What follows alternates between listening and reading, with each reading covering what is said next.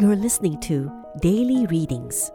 The title of today's reading is How Tastes Change. It's written by Shawn Boonstra from the book Authentic. To find out how you can get yourself a copy of this book or to help us keep this podcast going, send us an SMS or WhatsApp 9868 0004.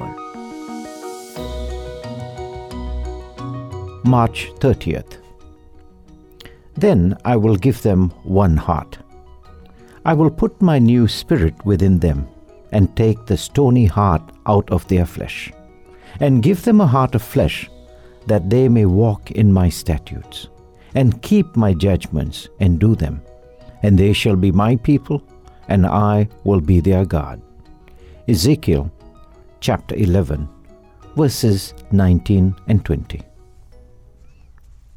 Near the end of our lunch together, a good friend of mine was slowly pulling grapes from a stem and popping them in his mouth. Imagine this, he said. This isn't meaty or fatty or starchy, and I'm actually enjoying it. My friend's doctor had recently suggested reining in some of his meal choices in order to deal with some symptoms he had been experiencing. I thought about his comment carefully because, for most of the men I know, it really is a surprising statement. Many reluctantly concede the fact that we should make healthier meal choices, but grumble all the way through, longing for the meals of the past. I suppose we could blame it on our youth or our culture. We seem to be wired very early on to enjoy all the wrong things. Most of us dread the day that the medical establishment suggests we switch to salad and stir fries. Personally, I know that if someone had suggested to my 20 year old self that one day I would be a vegan, I would have laughed. I eyed my friend suspiciously. Was he truly enjoying his new diet, or was he simply trying to convince himself that he was? After watching him for a few minutes, I decided that he actually meant it. A sudden change in circumstances can bring about a sudden change in taste, and the same holds true for the spiritual life.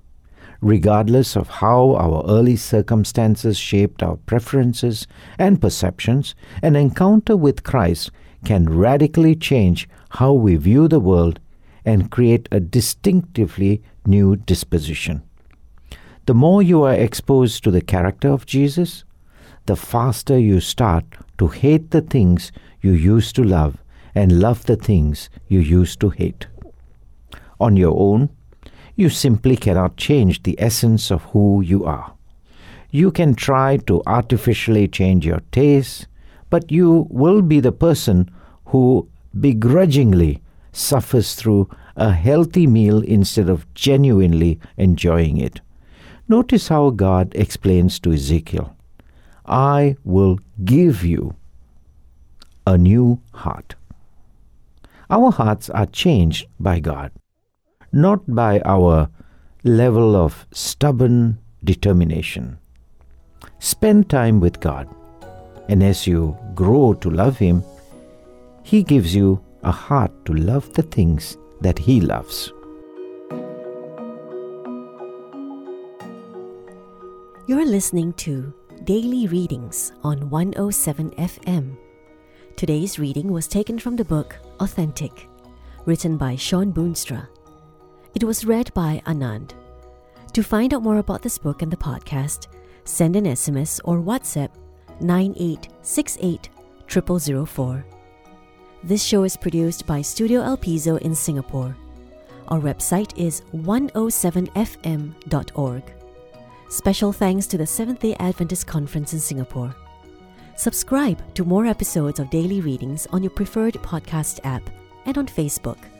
Find us at Daily Readings Radio. This podcast is listener supported, which means we rely on the generous donations from listeners like yourself to keep it going. If you have been impressed to support this radio podcast, please text the word donate to 9868 0004.